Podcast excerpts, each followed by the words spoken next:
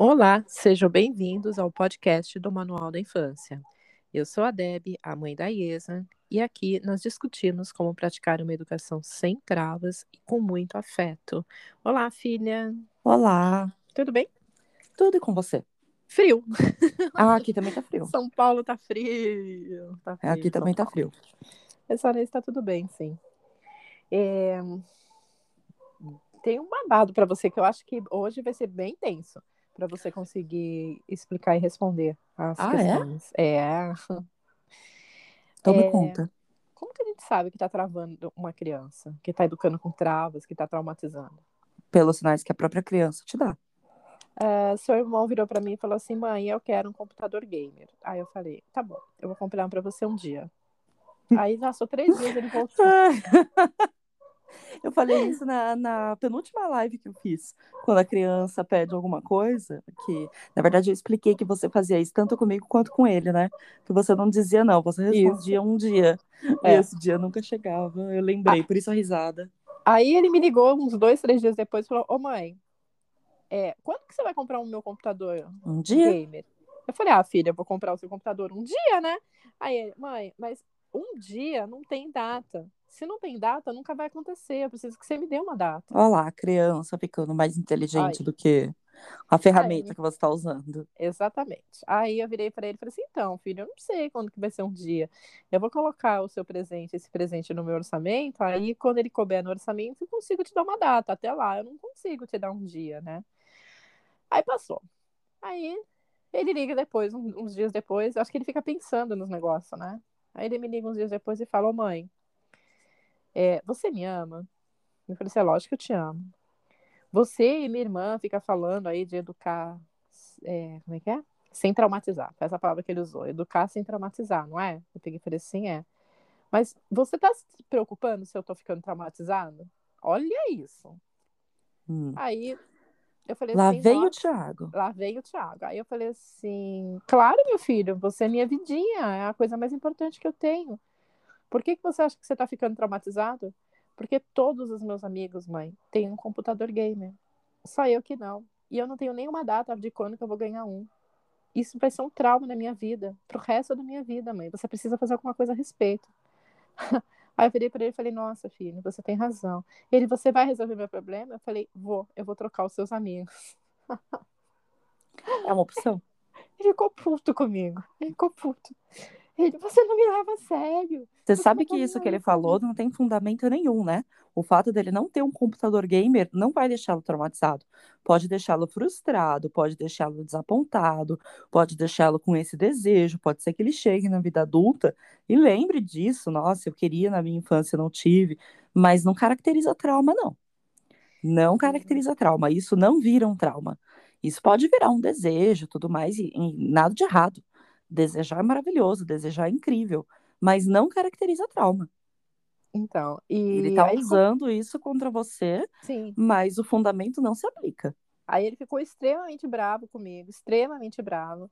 E aí ele falou que eu não ligo para ele, falou um monte de coisa lá, entendeu? Aí eu falei para ele que não é assim que as coisas funcionam, que ele não pode medir o, o quanto eu gosto dele ou o quanto eu amo pela quantidade de presentes que eu consigo fornecer. E não é Sim. assim que a coisa, que é, não é essa a medida, né? Não é esse o termômetro que ele deve usar mas que é importante para mim sim fazê-lo feliz. E se isso vai fazê-lo feliz, eu vou comprar o computador para ele, mas eu consigo dar uma data para ele agora. Eu preciso realmente botar isso no meu orçamento e me organizar, porque não é barato, principalmente o computador. Não, não é quer, barato. Não é barato.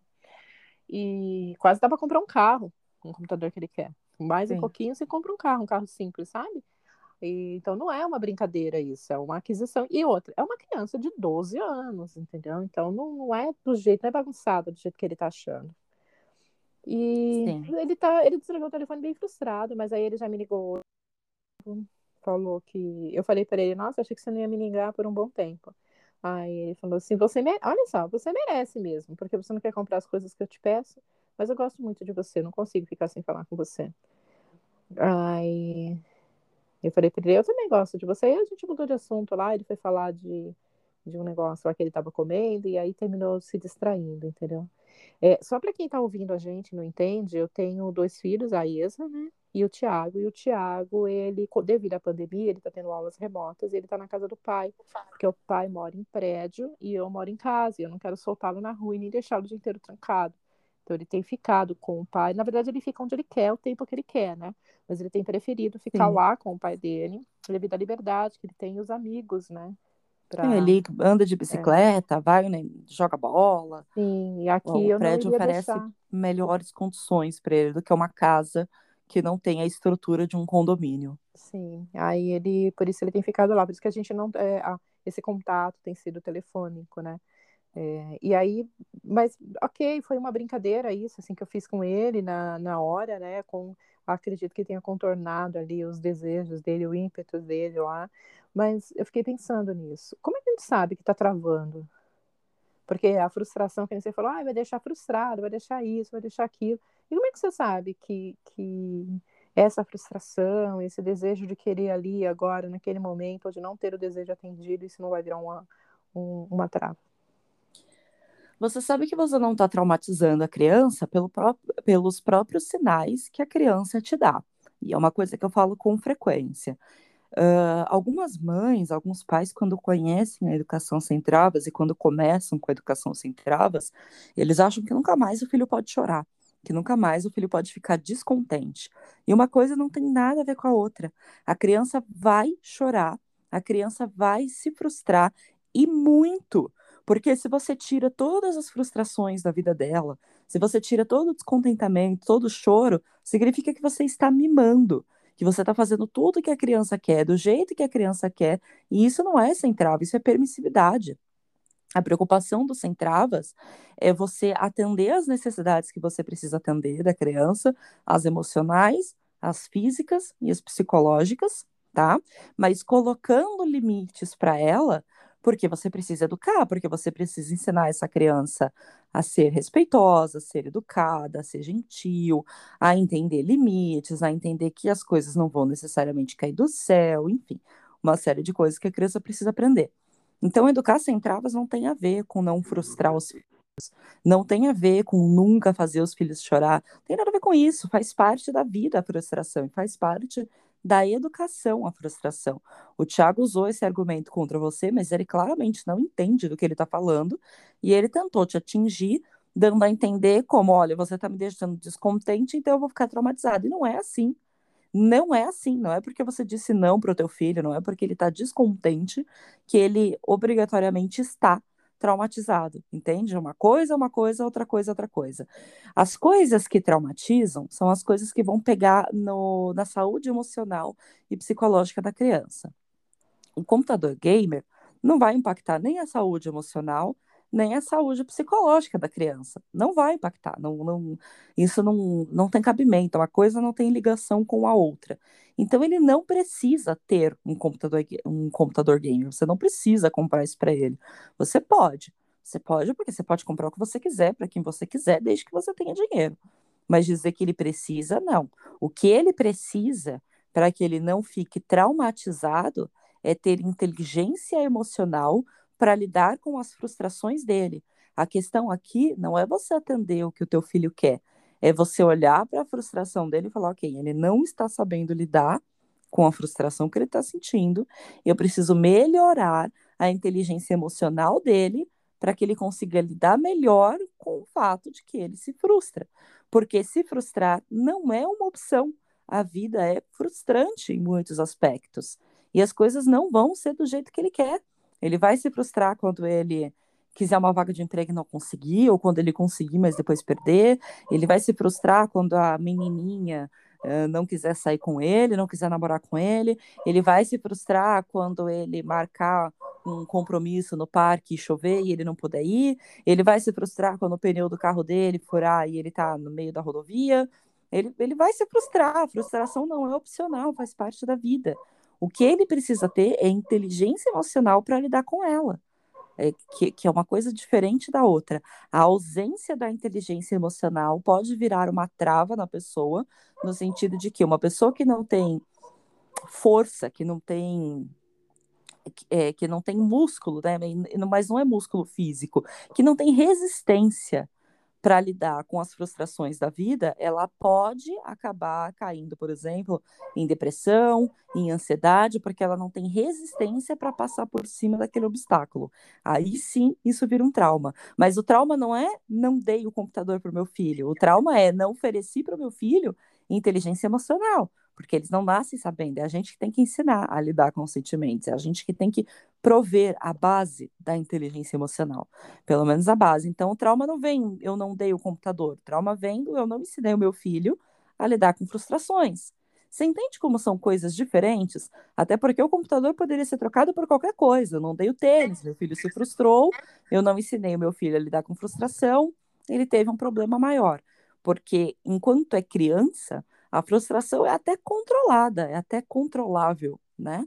O problema é depois que fica adulto. Ele precisa saber lidar com frustração para ele lidar com ela na vida adulta, para ele não ceder à frustração e ele não desistir.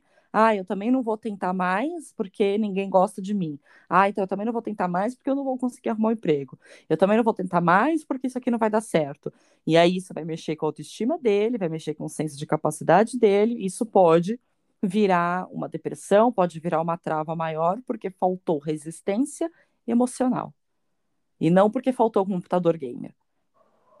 Cara, esse negócio de é, lidar com as emoções, ensinar a lidar com as emoções, é um ponto cego que eu tenho. Toda vez que eu ouço você falando, eu entendo o que você está querendo dizer, mas eu não faço a mínima ideia o que significa. É, é a parte John mais John complicada mesmo. É a parte mais complicada. Deixa. E isso porque eu convivo contigo, né? Imagina as pessoas que. Ou não também, né? Isso pode ser também uma, uma trava que eu trago. Não, é a parte mais complicada de modo geral. E sabe por que, que é a parte mais complicada? Porque ninguém ensinou a gente. É muito difícil ensinar a criança, os nossos filhos, a lidarem com os sentimentos dele, porque nós não fomos ensinados. Então é uma cobrança de que eu tenho que ensinar algo que eu não aprendi, que não me ensinaram quando eu tinha a idade dele. Porque é isso, nós não somos ensinados a ter inteligência emocional. A gente é ensinado a engolir o choro, cala a boca, senão eu vou te bater, é, a vida é assim mesmo. Então, e nada disso ensina inteligência emocional. E aí a gente chega na vida adulta, não sabe nem o que, que isso significa. Como eu assim, inteligência dar, emocional? Vou te dar um exemplo e me diz se a atitude foi correta. O John John, o teu primo lá, o meu sobrinho de um aninho, ele. Tudo que ele quer, ele chora. E aí ele ganha, porque ninguém quer ver ele chorando, e aí a casa se mobiliza para atender as necessidades do John. É, só que não é assim comigo. Então, as crianças já entenderam que não é assim comigo. Então, quando tá todo mundo lá, que nem ontem estavam os pais em casa, eu também estava em casa, e, a mãe dele comprou uma bola grandona, até lá estava comigo, inclusive, quando comprou. Sabe essas bolas grandonas, bem grandonas, essas bolas gigantes? A bola do Kiko. Isso, tipo a bola do Kiko. Ela foi e comprou duas. Uma verde e uma azul. Ela comprou a azul e a verde porque as crianças gostam de um desenho do tal de largaticho e menino. Menino sapo? Menino, não sei, é menino alguma coisa, e tem um menino que é uma lagartixa e tem outro menino que eu não sei o que ele é. Eu sei que ele é uma azul, outra verde, e os meninos gostam desses personagens.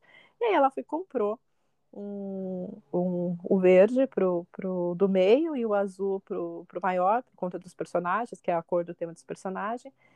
E ela entrou no carro com duas bolas. Eu olho, a gente estava andando na rodovia e aí a gente viu o cara vendendo na beira da estrada. Ela, nossa, bolas, que eles vão gostar. Eu costei, voltei de ré no acostamento para chegar mais perto do cara e ela correu lá para pegar. E ela vem com duas bolas.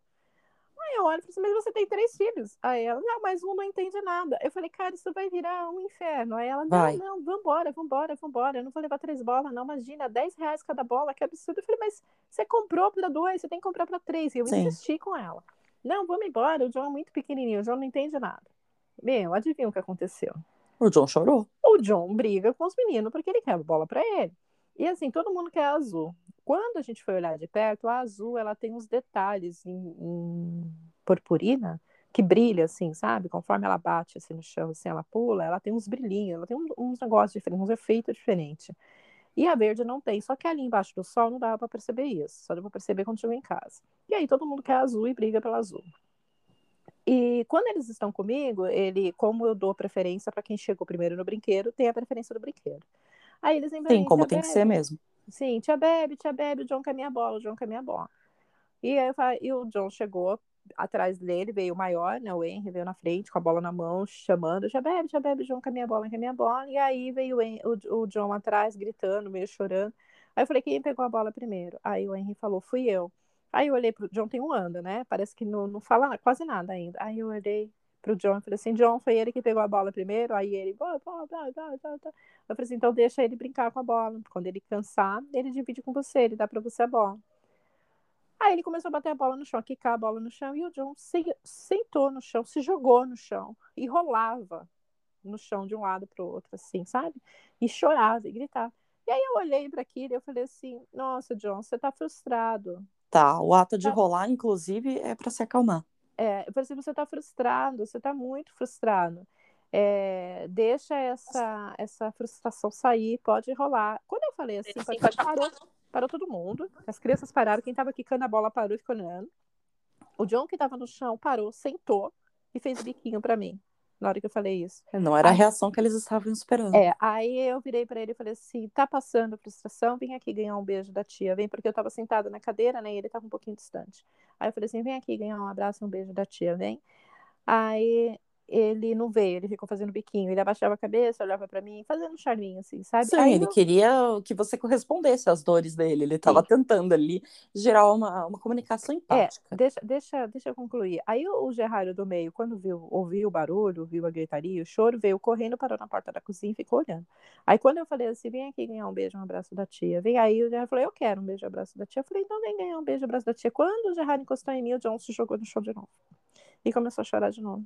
Eu quero o abraço aí, dele. É, aí eu peguei, beijei o, eu, eu, eu com o Gerard no colo, assim, né, abraçada com o G, eu falei assim, ô John, não precisa ficar frustrado, não, tem tia aqui para todo mundo, beijo e abraço, não vai faltar, aí o, o Henry na hora soltou a bola, e falou, eu também quero, aí ele ficou, eu fiquei com uma criança de um lado, uma criança do outro, e o John começou de novo a se jogar, aí eu peguei e falei assim para ele, eu falei assim, ô John, não precisa fica bravo, não, ó, esse braço aqui é do Henry, esse braço aqui é do Gerard, mas o coração é todinho seu.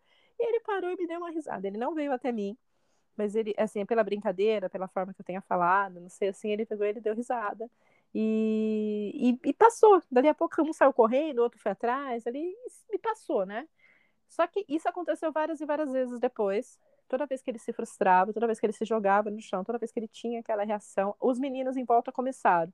O John tá frustrado. Meu, eles viram uma vez eu fazendo isso. Ó, o John frustrado, Chevette, o John tá frustrado. Aí eu falava para os meninos assim: ah, então espere ele se acalmar, ele precisa aprender a lidar com a frustração dele. Aí todo mundo parava e ficava olhando. Assim, em vez de eles brigarem com, pelo brinquedo ou dividir o brinquedo, eles, aí quando a criança se acalmava, eles terminavam espontaneamente dividindo. Ah, você quer brincar? Vem brincar comigo. Eu vou jogar para você, você joga para mim. Eles mesmos começavam a se organizar entre eles, entendeu? E o dia passou assim. Aí vem a questão. É, falar para a criança, fazer com que a criança identifique que o que ela está sentindo, ok, é legal. Porque a gente também sabe identificar quando a gente está com raiva, a gente está feliz. Mas isso é lidar com sentimento? Não é lidar, Não, isso é só se identificar. Faltou é. a, a ferramenta. E aí, qual a birra? Isso que o John teve é a famosa birra, né? Crise de birra, que ele tá super na idade, é isso aí mesmo. É entre um ano, um ano e meio, até uns três anos, três anos e meio, é birra. A criança grita, se joga no chão, normal. A birra, ela tem algumas fases. A primeira fase da birra é você tentar evitar porque é mais fácil resolver o problema que não, que não acontece. Se você não pode evitar. Três irmãos, né? Não dá, né? É, né? Então, às vezes dá, às vezes não, depende da situação, enfim. Se você não pode evitar a birra, a segunda parte vai ser você esperar ela passar, porque ela vai vir. E no momento em que a birra está acontecendo, você não educa. Você não ensina ninguém a nadar enquanto a pessoa está se afogando. Você não faz isso. Você não ensina uma criança a se controlar enquanto ela está descontrolada. Isso não faz o menor sentido. Você não vira para alguém que está se afogando e fala, então aproveita e aprende a nadar. Não funciona, você uhum. resgata a pessoa que está se afogando. A criança da birra, a mesma coisa. Você resgata ela da birra, porque a birra é um descontrole emocional, tá? E então, até aqui você está fazendo. Evita quando pode, e quando não pode, você lida com a frustração na hora que ela está acontecendo que é ir lá amparar a criança, realmente conversar, falar para ela, olha, você está frustrado, você quer um abraço, você quer um beijo, ou como eu posso te ajudar, é uma frase que funciona bacana também. Ele é muito pequenininho, ele não vai saber responder o como ainda, mas só do fato de você falar demonstra para ele que você está interessada, que você está pelo menos tentando ajudá-lo, né? É uma forma de acolhimento, ainda que ele não saiba te explicar exatamente como que você pode ajudar, porque ele não fala, mas ele precisa entender que você está se conectando com a dor dele. Até aqui está funcionando. E até aqui é relativamente fácil de entender. A criança está chorando, você tem que acolher, você tem que ter paciência, não adianta você se estressar por cima dela. Não vai passar mais rápido se você gritar, não vai passar mais rápido se você se, é, se irritar. Ao contrário, duas pessoas irritadas é o dobro de barulho e é o dobro de problema também. Só que quando a birra passa, a gente não pode fingir que nada aconteceu. Porque é depois que o problema passou que vem a parte da educação, porque, como eu falei, você não ensina ninguém a nadar enquanto a pessoa está se afogando. Mas quando a pessoa está bem, você ensina, você põe ela na aula de natação. E aí a gente vem para a aula de lidar, de como lidar com o sentimento de frustração que causa a birra. Tem que ser depois que a birra passou, quando a criança está calma, e aí você escolhe uma ou mais ferramentas de educação, uma ou mais ferramentas para lidar com esse sentimento e ensina para aquela criança. Por que uma ou mais? Porque você pode tentar alguma ferramenta que não vai funcionar. Nem todas as ferramentas funcionam com todas as crianças, é por isso que existem várias ferramentas, porque existem várias crianças e não necessariamente vai funcionar exatamente igual para todas elas. O que, que é uma ferramenta para lidar com o sentimento? É qualquer coisa que eu possa fazer com, o, com aquilo que eu estou sentindo. Qualquer coisa que eu possa fazer de fato, ativamente, com aquilo que eu estou sentindo e sirva para me acalmar, sem machucar a mim mesmo, os outros ou o ambiente, serve como ferramenta. Então, não são coisas específicas, porque cada pessoa, cada criança pode desenvolver a sua própria. A regra é: é alguma coisa que eu faça com o meu sentimento, que não machuque a mim mesmo e nem os outros, nem o ambiente. Eu posso estar frustrada com o meu irmão e bater no meu irmão. É uma coisa que eu estou fazendo com o meu sentimento. Mas aí tá machucando ele. Então isso não vale. Não, mas isso é uma reação, né? Isso seria uma reação. Isso é uma reação, mas isso é algo que a criança tá fazendo para pôr para fora. Ela tá lidando com o sentimento dela daquela forma. Então, quando ela sente e ela parte pro tapa, é a forma dela de defesa. O que, que ela tá fazendo com que ela sente? Ela tá batendo. Entende? E, o bater rolando. acalma.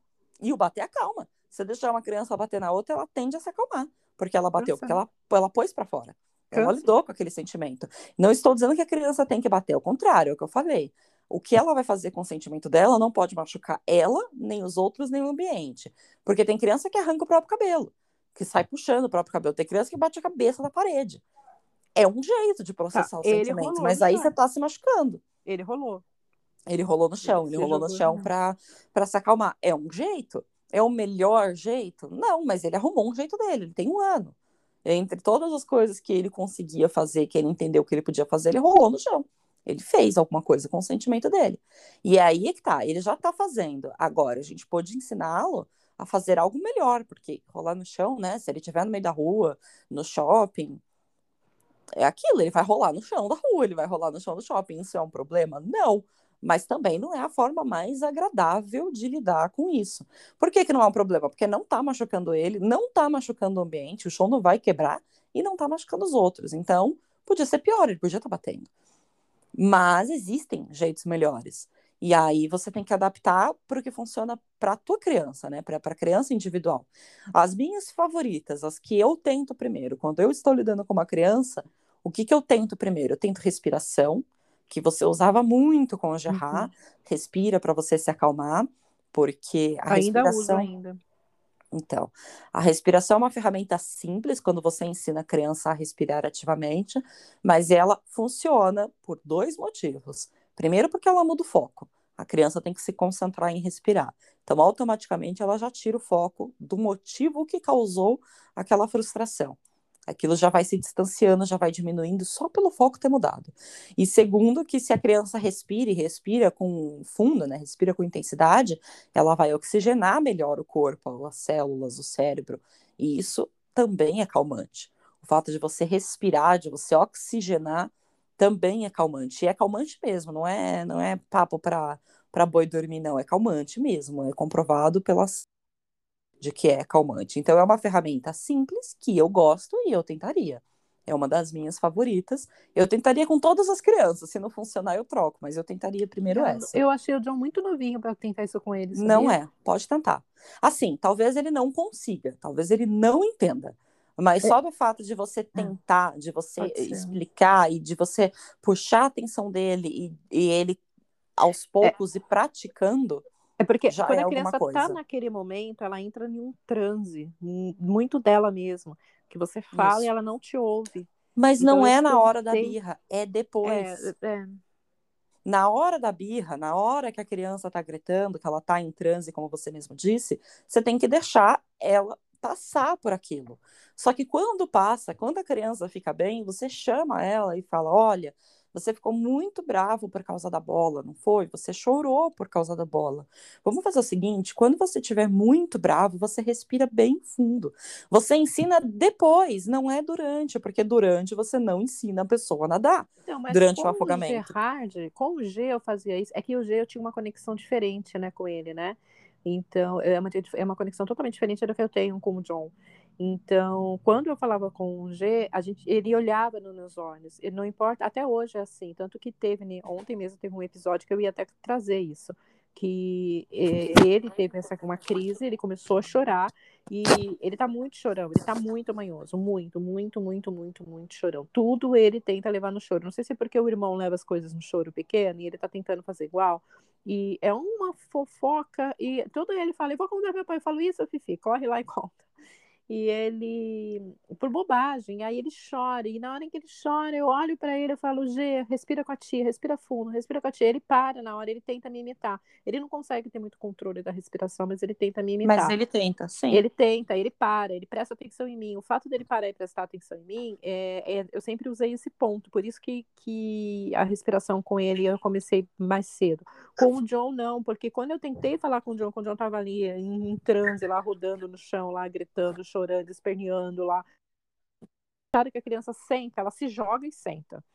Na hora de deitar, ela bota o cotovelo e deita com o maior cuidadozinho, assim, para não bater a cabeça. É, é cômico. E rola, rola e chora e grita. E, e, quando ele estava naquele momento, eu tentei falar com ele, o John, e ele não me ouvia, ele só gritava e chorava. E aí eu comecei a falar em volta para os demais em volta. Eu falei: olha, o John tá frustrado, o John queria bola. Então, só e que. Aí parou, chamou a atenção dos demais e ele parou também. Ele começou a prestar atenção. É, tem criança que vai até aceitar a orientação no momento da crise, tem criança que não. E tudo bem. A questão é, depois que a crise passa, você tem que ir lá e oferecer a ferramenta para a criança, porque senão você perde a oportunidade. A criança viveu a birra, a birra veio, a birra foi e nada foi feito a respeito. Na próxima birra vai ser igual, porque continuou tá. sem saber o que fazer. Então, mesmo que você não consiga falar com a criança durante a crise, depois que a crise passar, mas é depois que a crise passar, o mais rápido possível, tá? Não vale uma semana depois. Cinco horas depois já é, já é ruim também. Assim que a crise passar, ou o mais rápido que você puder, pode ser que você não consiga na mesma hora, mas o mais rápido que você puder, você chama a criança e fala, e lembra da situação. Você ficou muito bravo por causa da bola. Quando você ficar muito bravo, você faz X. O que, que é X? Qualquer coisa que acalme. Você pode respirar fundo, você pode tomar um copo d'água, você pode qualquer coisa que vá funcionar para o teu filho, que sirva na sua realidade e que ele possa usar como ferramenta. Não precisa ser uma coisa muito elaborada. Respirar não é elaborado. Entende? Então, Respirar não é elaborado, tá. funciona. Funciona e agora falando de adulto eu, eu, eu tenho muita dificuldade em lidar com as minhas próprias emoções. Eu não sei se eu tenho dificuldade ou o fato de eu já reconhecê-las e isso me deixa extremamente frustrada. Eu tive um episódio essa semana onde eu identifiquei um, uma perda financeira na empresa de um valor extremamente alto. E aí eu identifiquei isso em um dia, no dia seguinte, eu quase não dormi de noite naquele dia, porque eu falei, meu, não é possível, não posso deixar isso acontecer, não... porque depois que a gente vê, a gente não consegue desver, né? Depois que a gente re recebe uma informação, você não consegue mais tirar ela da mente. E aí eu falei, vou fazer alguma coisa com isso, já que eu tenho uns limões aqui, vou fazer umas limonadas, e aí gerei um plano de ação. Peguei esse plano de ação, testei, peguei um, uma pessoa e testei o plano de ação funcionou com aquela pessoa, eu falei, beleza, vou expandir isso, vou levar isso adiante para poder expandir para a empresa inteira. E quando eu levei isso adiante, a resposta que eu tive das pessoas mandam na empresa, que poderiam tomar uma decisão a respeito, que poderiam implantar aquilo, foi. Eu tenho consciência disso, eu sabia que o valor era alto, eu só não sabia exatamente quanto era, mas eu já sabia que o valor era alto, eu tenho consciência disso e tudo bem, eu não vou fazer nada a respeito. Aí eu olhei para aquilo e falei, como assim não vai fazer nada a respeito? Não, não vou fazer nada a respeito porque a gente vai ter que, que focar energia nisso, vou ter que colocar alguém para atuar nisso e eu não quero, eu quero fazer outra coisa. Eu falei assim, sim, mas você não consegue criar um jardim no meio de um terreno de erva daninha. Se você não tirar a erva daninha, seu jardim não vai florir. E se você deixar isso aqui, seu jardim não vai florir. Aí a pessoa virou para mim e falou assim: tudo bem, essa é a sua opinião, respeito ela, obrigado por ela, mas eu não vou fazer. Não foi tão educado assim, tá? Mas e aí você se frustrou. Cara, eu fiquei extremamente frustrada. Eu saí da sala assim, eu falei, meu, não pode ser, cara. Não pode ser que, que olhem para isso e tá tudo bem. Porque não tá tudo bem, não pode ser tudo bem. Eu fiquei muito frustrada, muito frustrada. Aquilo, aquilo mexeu comigo de um jeito que eu queria ir para casa. Aí eu falei, beleza, não posso ir para casa. Aí eu fui lá, fiz os meus exercícios. E você fez o que para lidar com a sua frustração? Então, eu medito. Então, eu não podia sair. Eu gosto muito de, de, de treinar, de me exercitar. Quando eu tô com raiva, quando eu tô frustrada, eu gosto muito de fazer exercício de força, porque eu descarrego tudo ali, entendeu? Eu não podia sair no meio do expediente e voltar para casa e para academia. Não dava para fazer aquilo. É, até dava, mas eu ia passar um, a mensagem que eu ia passar ali para todo mundo que estava em volta de mim não ia ser boba e não era aquilo que eu queria. Então eu me segurei e aí eu fui fazer, eu me tranquei no banheiro, fiquei uns cinco minutos no banheiro, fiz uns exercícios de meditação lá de respiração no banheiro. Eu melhorei, eu lidei com o sentimento, mas eu não trabalhei ele ele ficou o tempo inteiro ali comigo. Eu fiquei arrastando ele comigo. Eu tô até hoje, tanto que eu tô contando para você aqui de tão forte que ele foi. Não digeriu completamente. Não digeri completamente. E assim, é... teve um filme que eu assisti uma vez, como é que chama o filme? É Rezar, Amar e Comer, Rezar e Amar. Comer, Rezar e Amar é um livro isso, é um famoso livro. inclusive. Famoso inclusive. Eu sou, eu não gosto de romance. Não, eu prefiro filme de ação, não gosto de romance. E você chegou com esse filme, com, com, falando do, do filme, falando do livro, e aí eu falei, nossa, Isa, mas é um romance. Não, mãe, assiste, porque todo mundo tá falando, todo mundo tá falando. Ah, e aí, na época em que lançou, eu falei, tá bom, vou passar roupa e vou colocar esse filme para assistir. É bom que esse filme seja bom o suficiente para me manter ocupada, porque senão eu vou trocar. E fiz bem contrariada. O filme não é ruim, mas tem uma frase no filme que, assim, é, vale o filme inteiro, vale o livro inteiro. Tanto que eu até comprei o livro e li depois, por conta daquela frase. O, num determinado momento, a personagem ela vai para a Índia, que ela quer aprender a, a controlar melhor as emoções dela, então ela vai para um retiro na Índia onde ela vai aprender a meditar. E lá, o, o não sei como chama lá, o, o moço lá, o senhor lá do local, vira para ela e fala para ela assim que ela precisa aprender a controlar a mente dela, a escolher os próprios pensamentos, do mesmo jeito que ela escolhe as roupas que ela vai usar. Cara, aquilo para mim foi essa frase foi fantástica. Eu falei, como assim escolher meus próprios pensamentos do jeito que eu escolho as minhas roupas? Porque eu escolho de manhã se eu vou sair de blusa branca ou preta mas escolher o que eu tô pensando, escolher o que eu tô sentindo. E aquilo ali para mim foi extremamente assim, nossa, que, que frase forte, que coisa forte. E aí, nessa situação onde eu estava ali, é, ruminando a minha frustração, é, eu pensei nisso. Eu falei, cara, eu preciso pôr na minha mente coisas que eu controlo. Eu não controlo essa decisão. A decisão já foi tomada e eles não vão, não vão, não vão fazer nada a respeito. É algo que está fora, totalmente fora do meu controle. Então, eu preciso colocar na minha mente, no meu coração, coisas que eu realmente controlo. E aí eu tentava focar em alguma coisa, daqui a pouco eu lembrava de novo, o sentimento voltava. Aí eu fazia aquele exercício, respirava fundo três vezes, falava, não, eu controlo você, sai daqui, eu vou pensar no que eu foco. Eu fiquei, eu tô assim há uns dias já, para te falar a verdade. E quando eu vi as crianças ontem brincando lá, porque, é, e a frustração do John, e eu ele não lidei com a frustração do John, eu fiz ele identificar isso. Na hora em que eles saíram ali perto de mim, inclusive eu estava fazendo uma. É, estava lendo um material para gente até. Eu estava lendo esse material e eu parei ali na frente desse material e eu falei assim, eu fiz até uma anotação na hora e coloquei como é que eu sei se isso não está traumatizando essa criança? Porque aí eu lembrei da situação o do que Thiago. você O que você fez com o John não está traumatizando. Não, tem, sim, mas faz como é sentido que eu sei nenhum. que ele, ele, não, é que assim a criança, ela não tem, a memória dela não é uma memória muito grande, né? A memória da criança é curta. É diferente de um adulto que passa por uma frustração e lembra daquilo para sempre. Meu, Sim. nós mulheres temos uma memória de elefante. Você briga com teu marido, você briga com teu namorado, dá 20 anos você lembra. E você vai com aquilo na cara dele, aquilo guarda, a gente guarda essas coisas, entendeu? Então, nós, seres humanos adultos, temos uma memória de longo prazo, a gente lembra disso. A criança não lembra, mas a gente fica lembrando. E quando a criança não lembra, mas aquilo feriu as emoções dela, é onde gera o trauma, porque ficou uma ferida aberta. Nem a criança sabe lidar com aquilo e ela só vai descobrir que aquilo virou trauma também lá na frente. Porque quando ela é pequena, ela não sabe o que está sofrendo, ela não sabe o que está vivendo.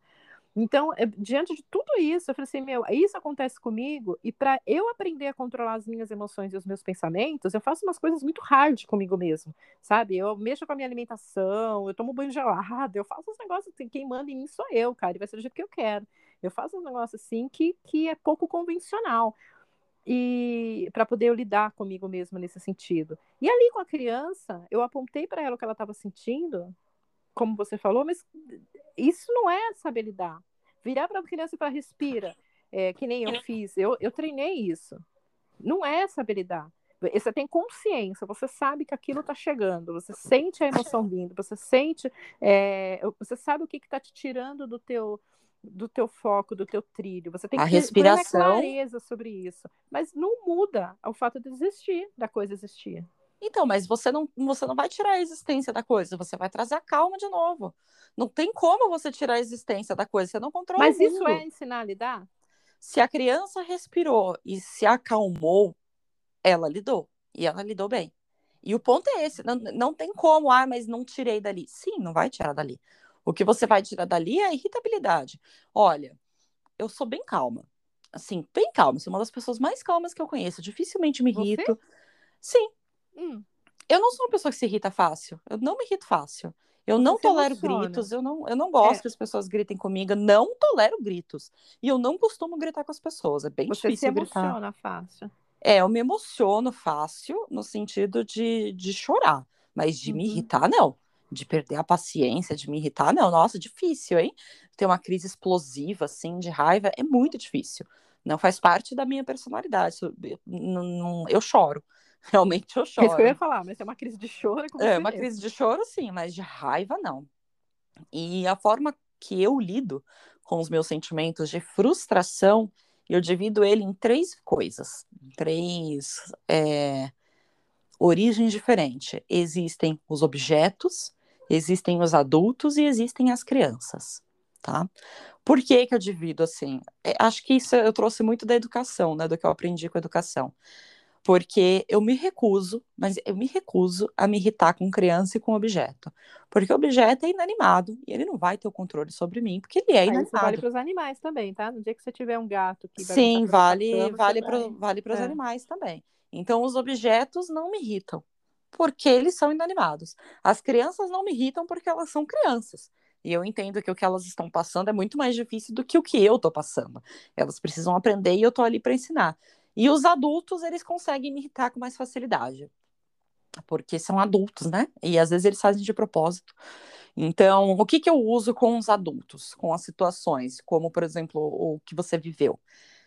Imediatamente, quando eu me pego irritada com alguém, ou com alguma coisa que alguém tenha feito especificamente, mas imediatamente eu repito para mim o meu mantra. Eu me acalmo através de mantras, não através de, re- de respiração. Eu tenho frases que eu repito para mim mesma e que me colocam nos, em outros sentimentos, sentimentos que eu escolhi. A frase que eu uso é: tá, isso aqui não é sobre mim. E a frase, isso aqui não é sobre mim, eu me distancio daquele problema. Tá, espera, explica Porque- melhor. Eu entendo o que você quer dizer, mas explica para quem tá ouvindo. Explica melhor o o que, que essa frase significa. Se eu tô casada e meu marido chega em casa berrando, porque você colocou o carro na garagem torto e eu não consigo entrar com a moto, você estacionou errado, sei o que, eu olho pra cara dele e assim, é, antes de me irritar, na hora que eu vejo que ele tá gritando, que ele tá descontrolado por causa do carro na garagem, eu penso, isso não é sobre mim, isso é sobre a necessidade dele. A necessidade dele era colocar a moto na garagem e ele não conseguiu. Que ele está falando é me comunicando que a necessidade dele não foi atendida e ele está muito frustrado com a necessidade dele, mas não é sobre mim. Ele está descontando em mim, porque na cabeça dele eu sou o objeto que causou a frustração. Afinal, fui eu que estacionei o carro torto. Mas não é sobre mim, é sobre os sentimentos dele. Entende? As pessoas não gritam com você, as pessoas não se irritam com você porque é sobre você, é sobre o que elas estão sentindo. Se ele não tivesse sentindo aquilo, ele não estaria reagindo daquela forma. Esse mesmo marido poderia ter chegado em casa e falado: estacionou errado, hein, bobona? Fui lá e tive que mudar o carro e coloquei a moto sem gritar. Ou como seria de costume, né? Mulher é foda, né? Não sabe dirigir mesmo. Exatamente. Só que a mesma situação, ele poderia ter reagido de forma diferente. Sim. Se ele gritou, é porque aquilo mexeu com uma necessidade dele. Não é sobre mim, é sobre as necessidades dele. E quando eu me afasto do problema, e quando eu repito para mim mesmo, isso aqui não é sobre mim, não tenho por que eu me irritar com isso, é o outro comunicando a necessidade dele, eu consigo tanto ajudar a outra pessoa com mais facilidade, quanto manter a minha calma. E eu faço isso em discussões, as pessoas estão brigando comigo e eu estou pensando, tá, não é sobre mim esse sentimento. Ela tá brava comigo, mas ela tá brava porque ela tá frustrada. É o sentimento dela, entendi. Como é que eu faço para ajudar essa pessoa? E, e, a minha mente vai para um lugar tão, tão de ajudar, tão de resolver. Eu não entro em brigas com as pessoas. Eu não quero brigar, eu quero resolver, eu quero entender que eu me mantenho muito mais calma, eu me mantenho muito mais tranquila. E se eu percebo que a pessoa saiu do controle ao ponto de ela começar a gritar comigo, eu viro as costas e vou embora. Eu não tolero gritos porque eu não grito, eu sou extremamente calma para lidar com as coisas, e eu viro as costas e vou embora e falo: desculpa, você não vai falar comigo desse jeito. Porque eu não consigo evitar que a pessoa grite, mas eu consigo decidir se eu vou tolerar aquilo ou não. Porque eu acho que a partir do momento que eu tolero, que eu deixo aquilo crescer naquele ponto, eu perco o controle. E se eu perco o controle, se aquilo me afeta ao ponto de eu perder o controle, aí pronto, aí tá feita a merda. Então, o que, que eu faço? Eu me afasto. Eu faço isso com você, inclusive. Às vezes você fica brava comigo, eu falo, é, então, quando você tiver calma, a gente conversa. É, eu também. Ela ficou nervosa, extremamente nervosa. Porque eu não, a gritar. não eu falei pra ela, falei assim, olha, você não tá ouvindo o que eu tô falando e você tá gritando. Sim. Então, quando você tiver calma, a gente volta a conversar sobre Sim. isso, tá? Eu não vou conversar com você agora. E aí ela ficou falando, falando, falando. Eu fiquei totalmente em silêncio, olhando pra cara dela. Você tá Sim. tá me ouvindo? Que não sei o que. Eu falei assim, eu tô ouvindo, mas eu não tô considerando nada do que você tá dizendo, porque você tá nervosa. Quando você tiver calma, a gente volta a conversar sobre isso. É, eu faço eu, isso. Eu, eu falei isso várias vezes pra ela, até que ela se irritou e saiu de perto de mim. Eu faço isso com todo mundo. A pessoa começou a se irritar comigo, começou a gritar, então, falou, tá. não. Tá calma. Então, isso é o que eu faço com adultos. Com objetos e com crianças, eu simplesmente olho e falo, é um objeto. Ele não tá fazendo de propósito. Eu tava secando meu cabelo esses dias no banheiro, com a porta aberta. Porque se eu seco o cabelo com a porta fechada, o vapor que sai do secador embaça meu espelho. E eu gosto de secar o cabelo olhando no espelho para ver como é que tá ficando. Então eu estava com a porta aberta. E a porta atrás de mim, o vento estava tentando bater a porta. Então toda hora a porta vinha e batia nas minhas costas, porque o meu espelho é bem diferente para a porta. Isso aconteceu umas três vezes, até que eu me irritei, desliguei o secador e veio essa merda dessa porta batendo. Na hora em que eu me vi o que eu estava fazendo, que eu estava brigando com a porta. Porque a janela estava aberta? Porque, sim, literalmente com a porta eu olhei e falei, meu, é, Nossa, é cômico se não fosse trágico. E aí eu simplesmente olhei para a porta e falei, cara, é uma porta. Ela tá batendo porque a janela tá aberta, eu controlo, isso é só uma porta. Como é que eu vou deixar uma porta tirar minha paciência? Não, sabe? Fui lá, peguei um pezinho de porta, coloquei e resolvi o problema. Mas eu reparei, eu olhei para mim mesma e falei, cara, olha o que você tá fazendo. Você tá se irritando com a porta. Com uma porta, sabe? É um objeto inanimado. Como é que você se irrita com a porta? Melhore. E aí eu fui, levantei, peguei o pezinho de porta e resolvi meu problema com Esse você... é uma linha parecida. Eu olho para a criança e falo: Meu, só tem três anos. A criança não faz nada para me irritar, ela não faz nada para me tirar do sério. Ela não tem a menor ideia do que está acontecendo com ela, do que ela está passando. Ela tem três anos, quatro, cinco, seis. Não, não tem cabimento eu me irritar com uma pessoa que chegou no mundo ontem e não, não sabe, não sabe, não sabe metade do que eu sei.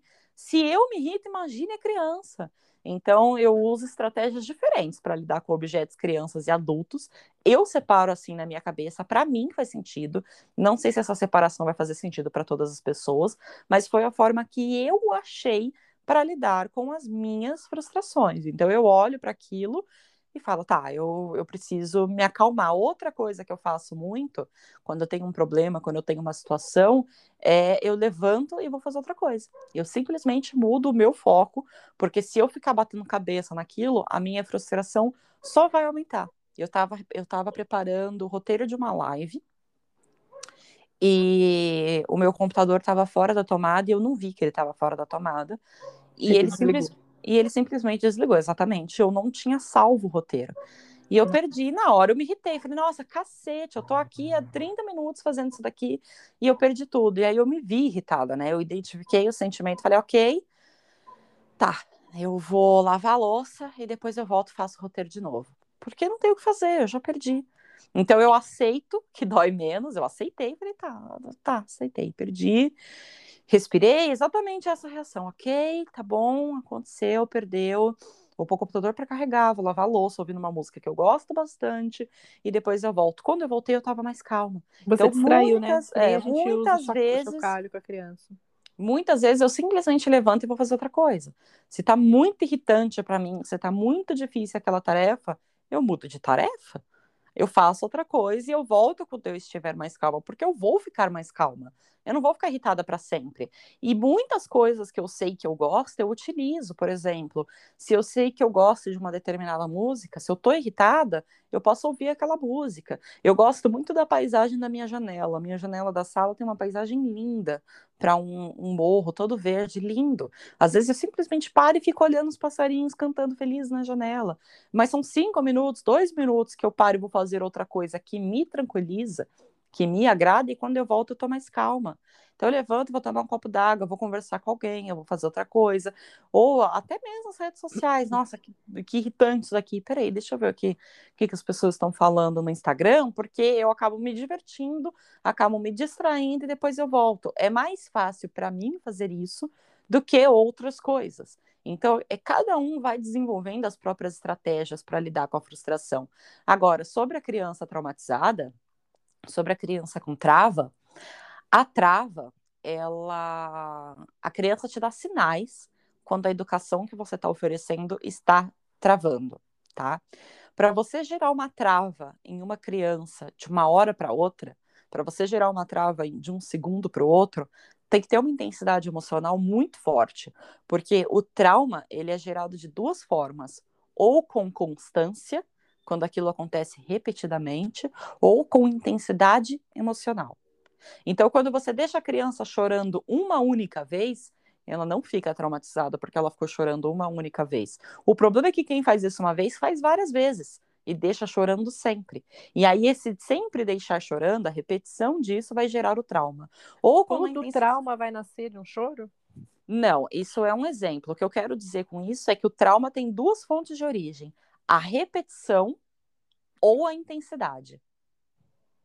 Então vamos lá. A repetição é quando você faz aquilo que traumatiza várias vezes até traumatizar. Eu dei o exemplo de deixar chorando. Deixar o bebê chorando no berço traumatiza. Deixar o bebê chorando no berço dá para a criança a sensação de abandono.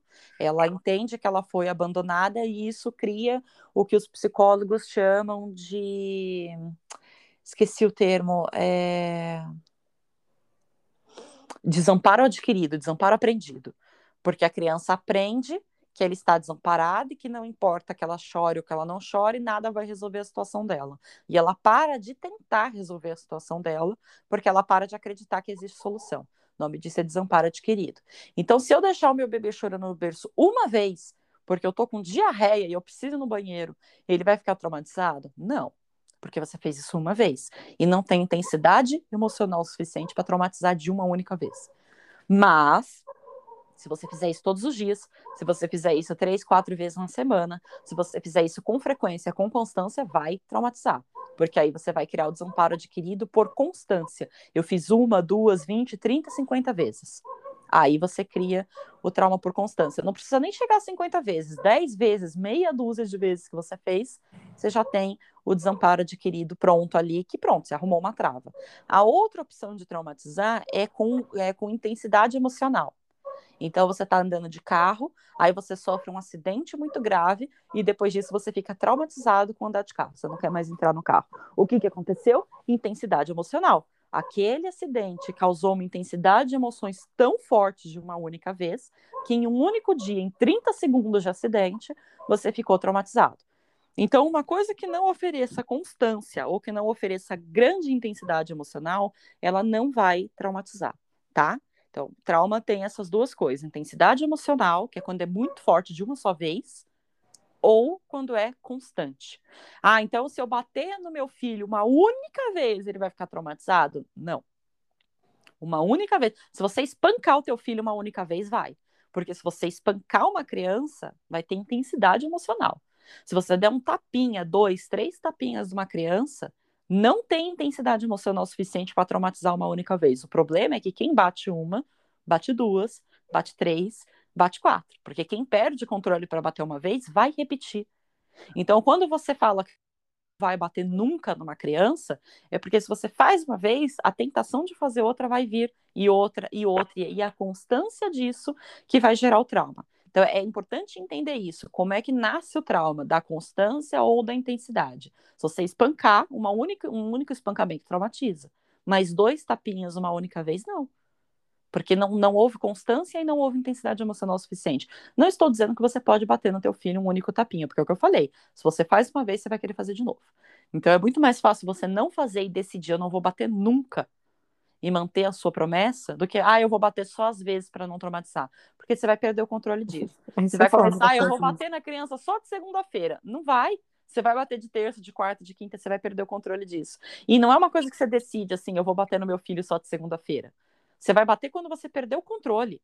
Então você, justamente porque você vai fazer quando você perder o controle, que quando você perceber, você vai estar tá batendo sempre. Entende o que eu quero dizer? Mas se você fez uma única vez ou duas vezes, provavelmente essa criança não está traumatizada. Não sei que você tenha espancado. Mas um único tapa não traumatiza.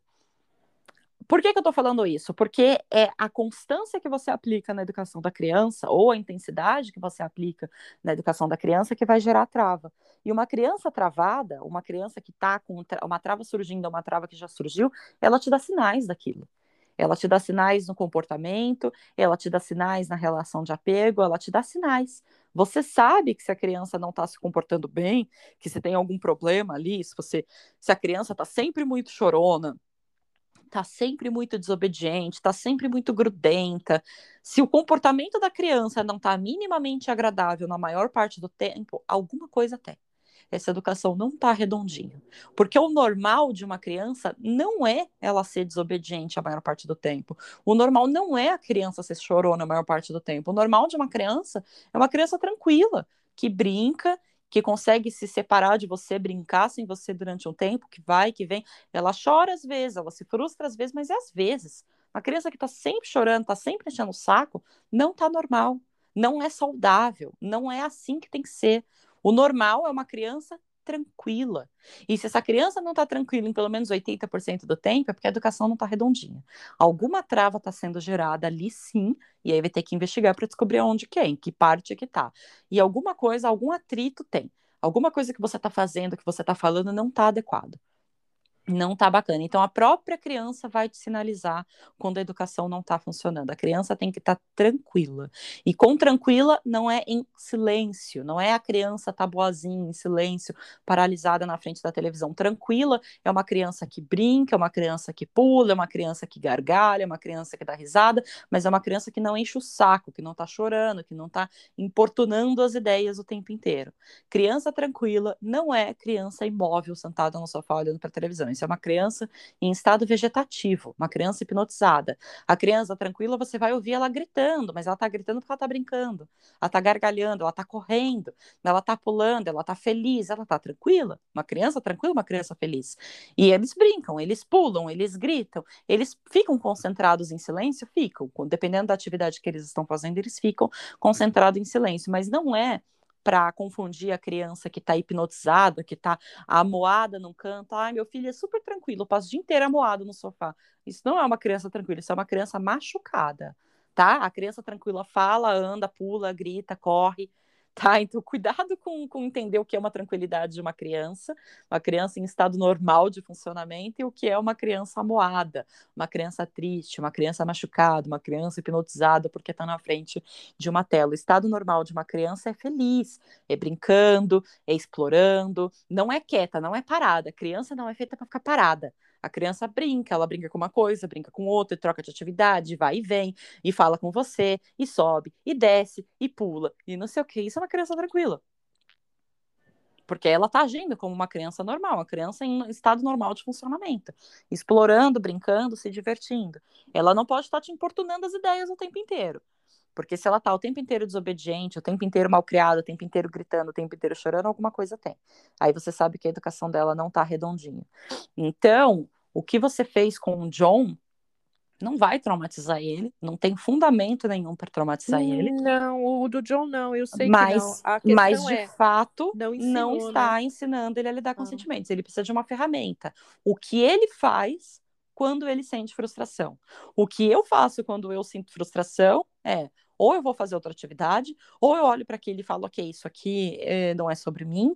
Alguma coisa eu faço com o que eu estou sentindo. Eu posso chorar, chorar é uma opção. Porque se eu tô triste, eu choro, eu estou fazendo com o meu sentimento alguma coisa. E faz parte, tudo bem. Se, se aquilo te alivia, se aquilo põe para fora, tem nenhum problema chorar. Não faz mal para os outros, não faz mal para o ambiente, não faz mal para mim. Chorar faz parte da vida. Então, existem vários meios, várias formas, várias estratégias para você lidar com o que você está sentindo. É o que eu faço com o que eu estou sentindo. E essa é a questão. O que o John vai fazer que com que a frustração teria, dele? O que, você teria feito? O que você, que você daria? Você conhece o John, você conhece a criança, você conhece a dinâmica e tudo mais. O que, que funcionaria ali? Depois que passou a birra, porque teve aquele lance das crianças me abraçarem, né? A primeira, no primeiro evento que ocorreu, teve aquele lance das crianças me abraçarem, vim me dar um beijo, eu fiquei com um de um lado, outro do outro, eu brinquei com ele, eu falei, tem tia para todo mundo, é, esse braço é do Henry, esse braço é do G, mas o coração é todinho seu, e todo mundo riu ali na hora, ele brincou também, ele riu, e de repente saiu todo mundo correndo, o, na verdade o Gerard saiu, quando eu falei isso, o Gerard saiu correndo, foi lá e abraçou ele, entendeu? E aí dispersou o que, que eu teria que ter feito ali? Qual, eu teria que ter chamado ele, ter, falado, ter explicado, qual que seria? Não, não tenho você ideia. Fez, eu entendi, você fez, mas não. Você fez certo, você falou com ele, você explicou para ele, você está sentindo isso, você falou, você está frustrado. O que faltou é o que eu faço quando você está frustrado. O John é um bebê, ele não tem nem um ano e meio Sim. e ele não fala. Com o John, um bebê de um ano e meio que não fala, eu teria usado a respiração. Respira, John, respira. Mesmo olha, ele respira, já tendo você... acalmado, mesmo depois dele ter acalmado, ir lá e fazer isso com ele. Olha, quando você se sentir frustrado, você tem que respirar assim, assim, assim? Eu teria pegado ele, teria chamado ele para conversar e teria falado: você ficou muito bravo por causa da bola, e teria feito cara de brava para que ele entender que a palavra que eu estou falando tem a ver com aquela hum, expressão. Tá. Porque antes da criança aprender a falar, ela entende expressão. Então eu falaria: você ficou muito bravo e faria a cara de brava, muito bravo, muito bravo por causa da bola. Lembra da bola? Quando você estiver muito bravo, com a cara de brava, com, a, com, o rosto fechado, ele vai ficar olhando, porque ele vai ficar interessado no que você está fazendo. Quando você estiver muito bravo, muito bravo, muito bravo, você respira. E eu teria feito o movimento: respira, respire. E conforme eu fosse respirando, eu iria aliviando a minha expressão facial facial, porque eu quero que ele entenda que aquele estado eu vou respirando para ir aliviando. Então eu teria prendido os músculos da face, como se eu estivesse brava, e teria ido soltando conforme eu estivesse respirando. Ele poderia tentar imitar ou não, mas ele iria ficar interessado e ele iria ficar olhando, tipo, meu Deus, o que, que você está fazendo?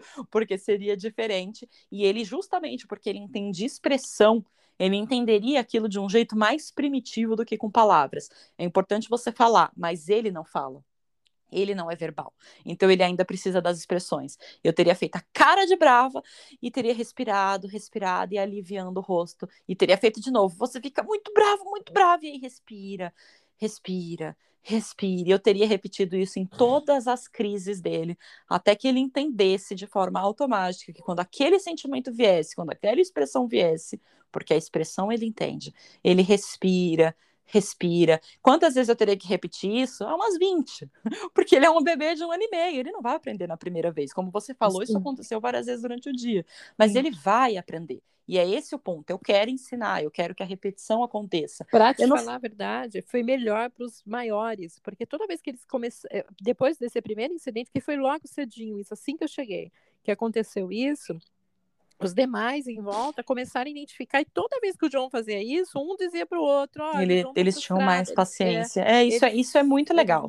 Mas realmente faltou lidar com o John, com o sentimento dele. Então eu teria chamado, eu teria esperado ele se acalmar imediatamente, ou o mais rápido possível. Por que o mais rápido possível? Porque a memória da criança é curta. Sim. Você não pode pegar o teu filho e falar de um problema de um, o teu filho de um ano e meio e falar de um problema que aconteceu uma semana. Ele não vai lembrar. Então tinha que ser o mais rápido possível. Assim que a criança se acalmasse, eu teria ido falar com ele.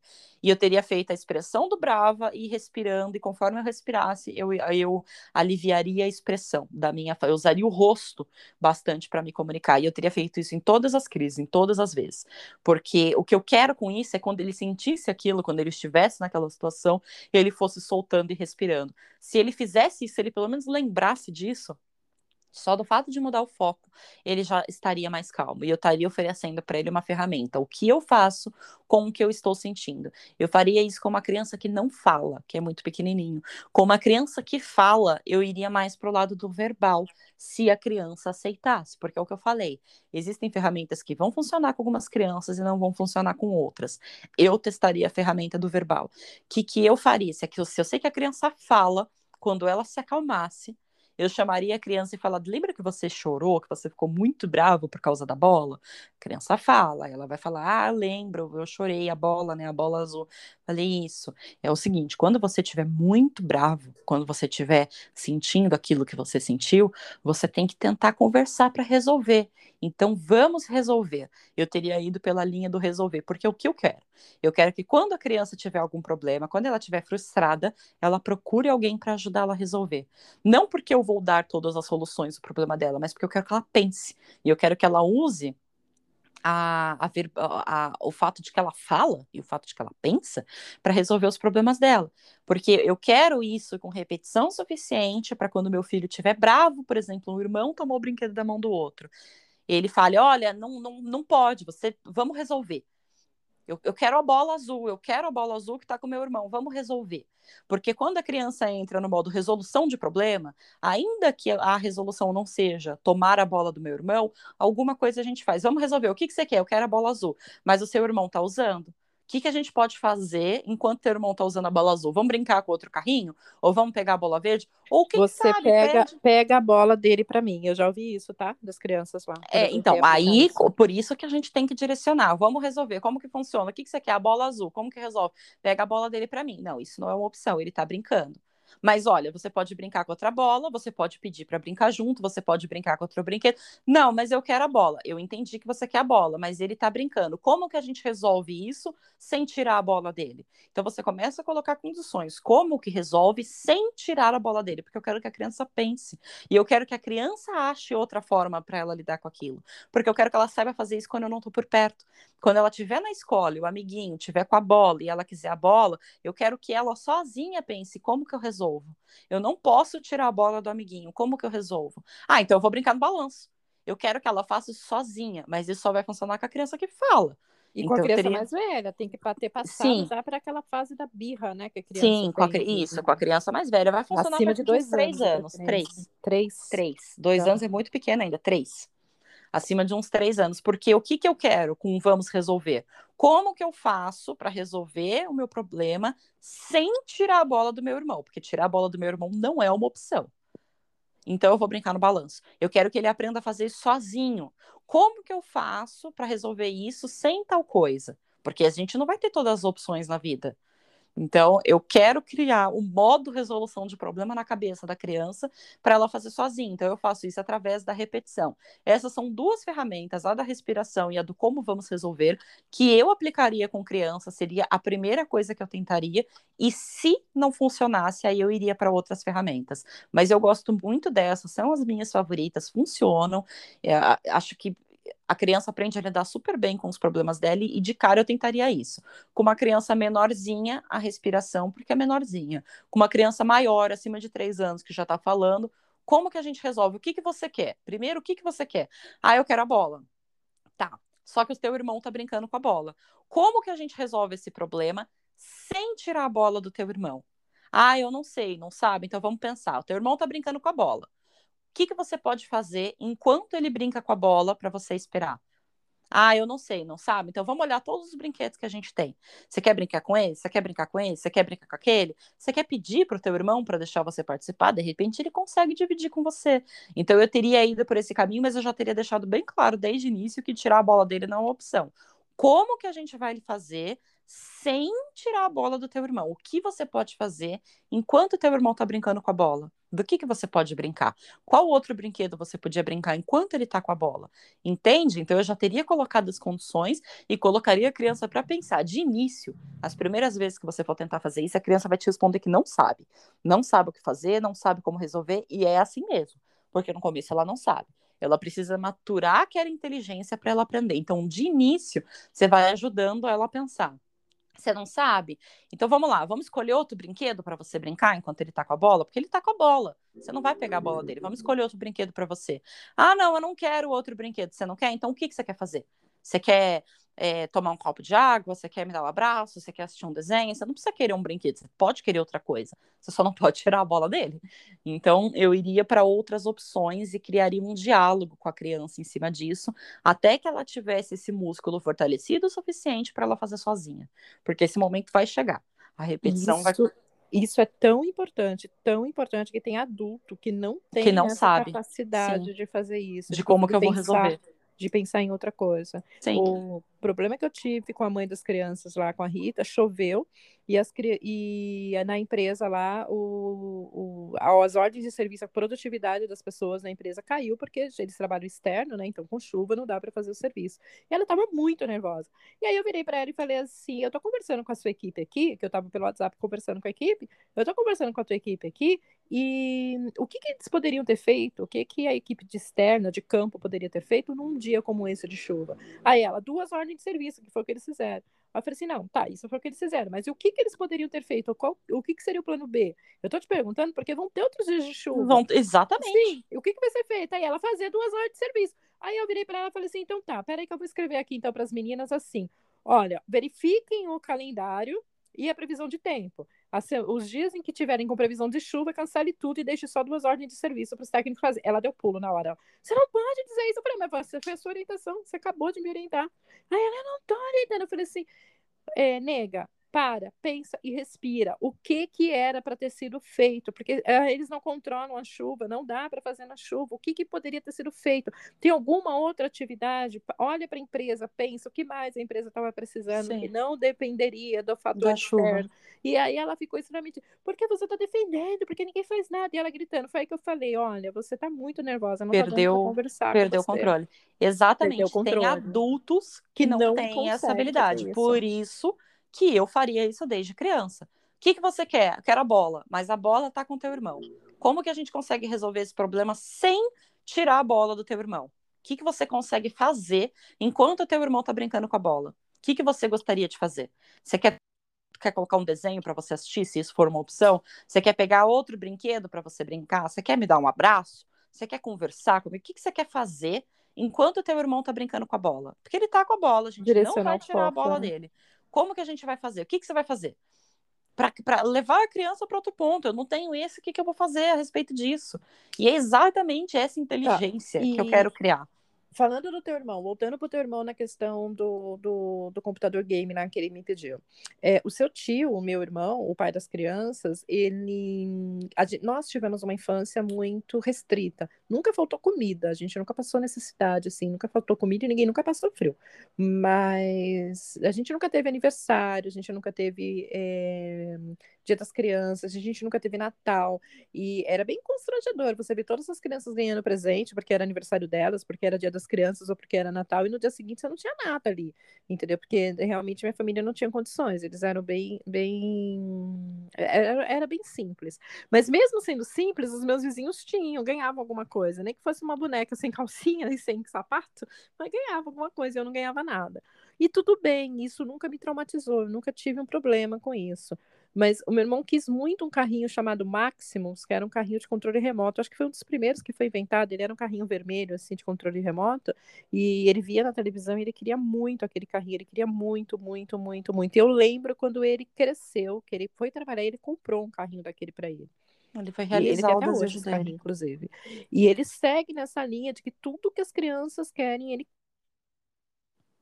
é, eu não sou a favor de comprar tudo que as crianças querem. Tudo que as crianças querem, ele compra e ele leva isso tão a sério ao ponto de que as crianças chegam em casa falando: pai, a tia falou que eu tenho que dormir na escola depois do almoço e eu não quero dormir. E ele foi lá brigar com a professora. Falou assim: que se os filhos dele não quiserem dormir, é para ninguém falar para os filhos dormir, que é para o filho fazer o que quer e não sei o que, não sei o que. Ele foi brigar. E... Eu não sou a favor de comprar tudo que as crianças querem. Isso é. mima demais a criança. Então, por isso, por isso essa questão, por isso que eu voltei. É, eu lembrei no, no seu discurso agora, eu lembrei dessa situação. Então, assim, ele teve um brinquedo negado, que foi extremamente importante esse brinquedo para ele, é, e ele lembra disso, e ele fala isso, ele fala assim, um dia eu não pude ter um carrinho, e eu dou para os meus filhos, e não vai ser, eu quero ver, desculpa a expressão, mas é o que ele fala, eu quero ver qual é o filho da puta que vai dizer não para meus filhos. Tá, Entendeu? eu tenho uma pergunta para fazer.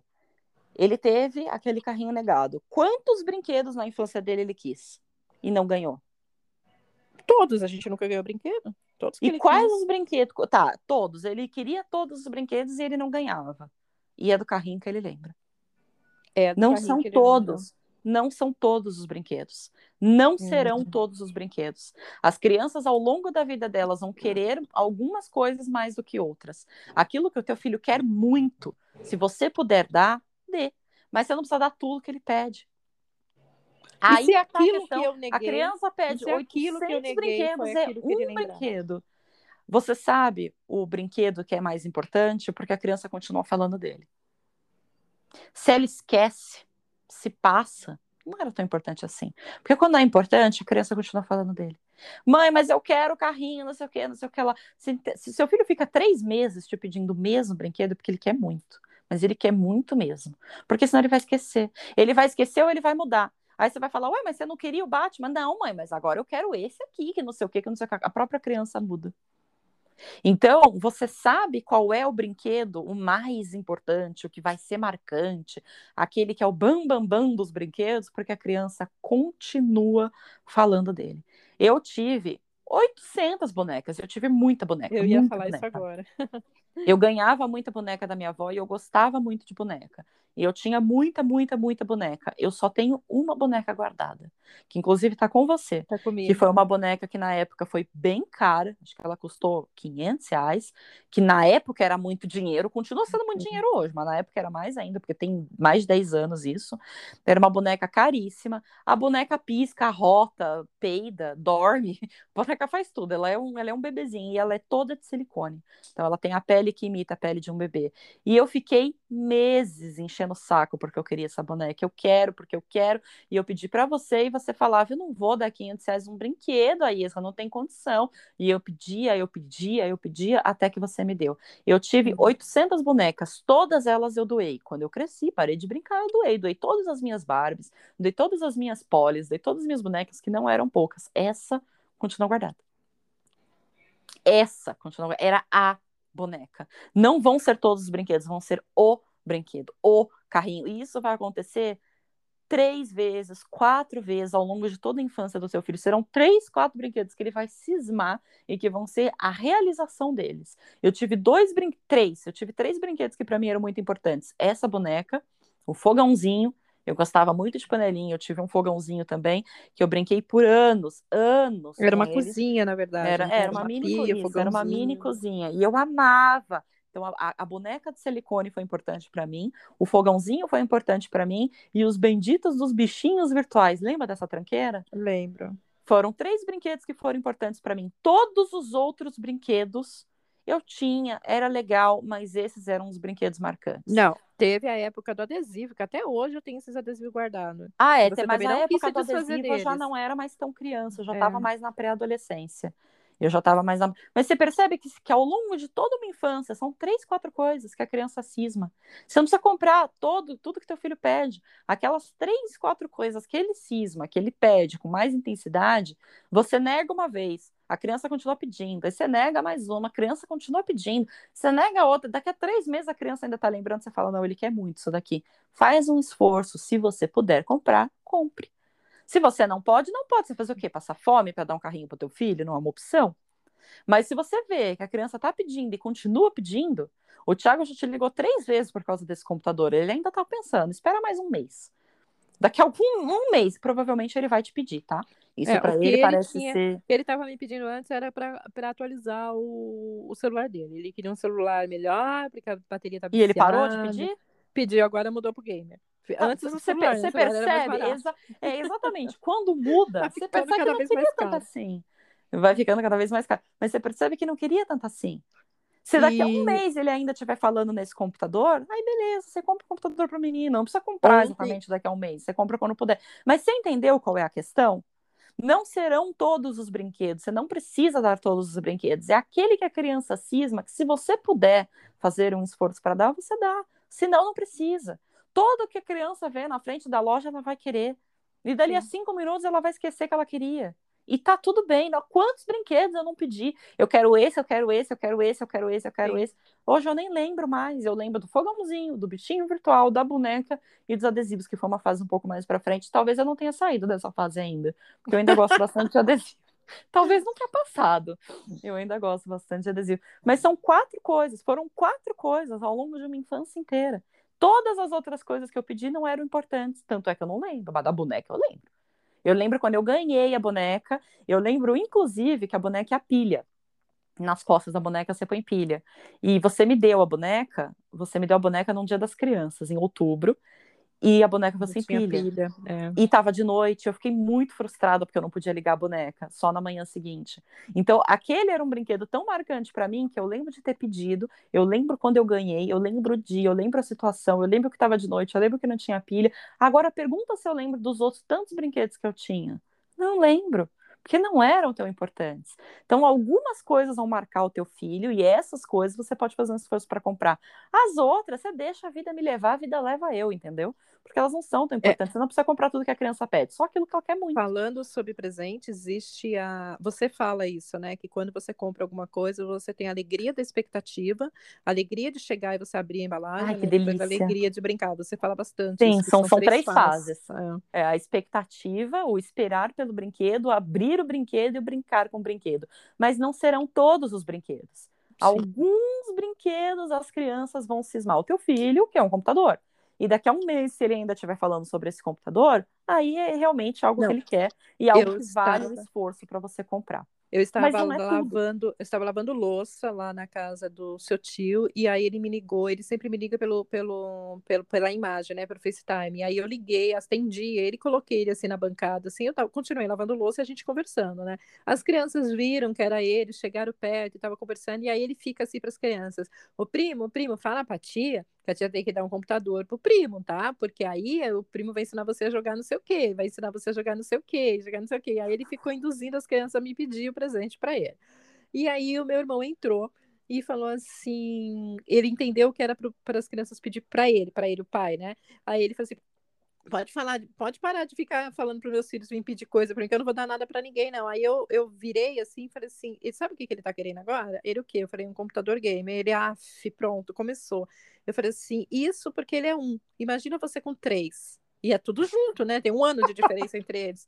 Falei, cara, a primeira coisa quando ele me pediu isso, foi que eu, eu lembrei de você, que você tem três. Ele ficou olhando pra minha cara. Como assim? Eu tenho ele três? que lute. Eu, eu falei assim, ele parou, ele arregalou o olho, ficou olhando pra minha cara, eita porra. Eu falei assim, quando eles completarem 18 anos, então, que eles vão querer carro? Você lembra quando a gente queria dirigir, que a gente queria aprender a dirigir? Ele, ah, filho, eu vou até sair daqui, tá vendo? Você só me dá notícia ruim. Ele pegou e foi embora. É, vai acontecer, vai acontecer. E a gente vai dando um jeito, vai, vai, vai encaixando a vai forma encaixando, que der. É Mas a questão é essa: você não vai traumatizar o teu filho porque você disse não para ele por um não, brinquedo, tá? Não, Existem alguns não. brinquedos que são mais importantes do que outros, esses que são mais importantes. Se você puder fazer um esforço, faça e compre. Se você não puder, cara, nem, nem pensa nisso, sabe? Nem, nem, então, nem se então, desgasta. Respondendo à pergunta inicial, como é que eu sei que eu estou traumatizando? Você não tem uma fórmula mágica. O que você não, tem é não tem observar o comportamento. O comportamento da criança, isso. Observar se a relação de apego está segura, observar se essa criança ela é uma criança tranquila na maior parte do tempo, observar se ela demonstra alguma dificuldade. Por exemplo, você pode descobrir que o teu filho tem dificuldade de lidar com frustração, porque ele chora, tudo, chora muito toda vez que fica frustrado. Então você sabe que você tem que trabalhar a frustração. Se o seu filho está mentindo para você, se você pegou duas, três mentiras dele no espaço curto de tempo, você sabe que você precisa trabalhar a questão da mentira. Se o teu filho olha para um brinquedo no parquinho e fala: "Não, eu não vou, eu não vou, eu não vou, eu não vou, eu não vou porque eu vou cair", você pode você tem que trabalhar a autoestima. Então é observar a criança, quais são os sinais que o teu filho dá. Ah, o meu filho tem medo de lavar o cabelo porque a água vai cair no olho. Você sabe que você tem que trabalhar isso. O meu filho tem é, medo de entrar na piscina você tem que trabalhar isso. O meu filho, toda vez que ouve não, ele chora desesperadamente. Pronto, você tem que trabalhar isso. Você tem que trabalhar a frustração. Não, meu eu filho mente constantemente. Questão... Você tem que trabalhar mentira. Então, não existe, deixa eu só completar, pois não é. existe uma fórmula mágica, mas existe observar a criança, porque a criança vai te dizer o que ela está precisando aprender naquele momento. São sinais que a própria criança vai te trazer, que você vai olhar e falar, nossa, é, toda vez que eu saio com meu filho de casa, ele fica muito tímido ok, você vai ter que trabalhar a socialização, porque para que ele não seja de fato uma criança tímida, ele ficou tímido, mas ele não é uma criança tímida, tem como você trabalhar isso. Então é observar, observar a sua criança, porque ela vai te dizer o que ela precisa. Ela vai te sinalizar o que, que ela está precisando aprender naquele momento. Ela vai te mostrar, olha, você vai precisar pegar aqui, aqui, aqui agora. Em que fase que a criança está?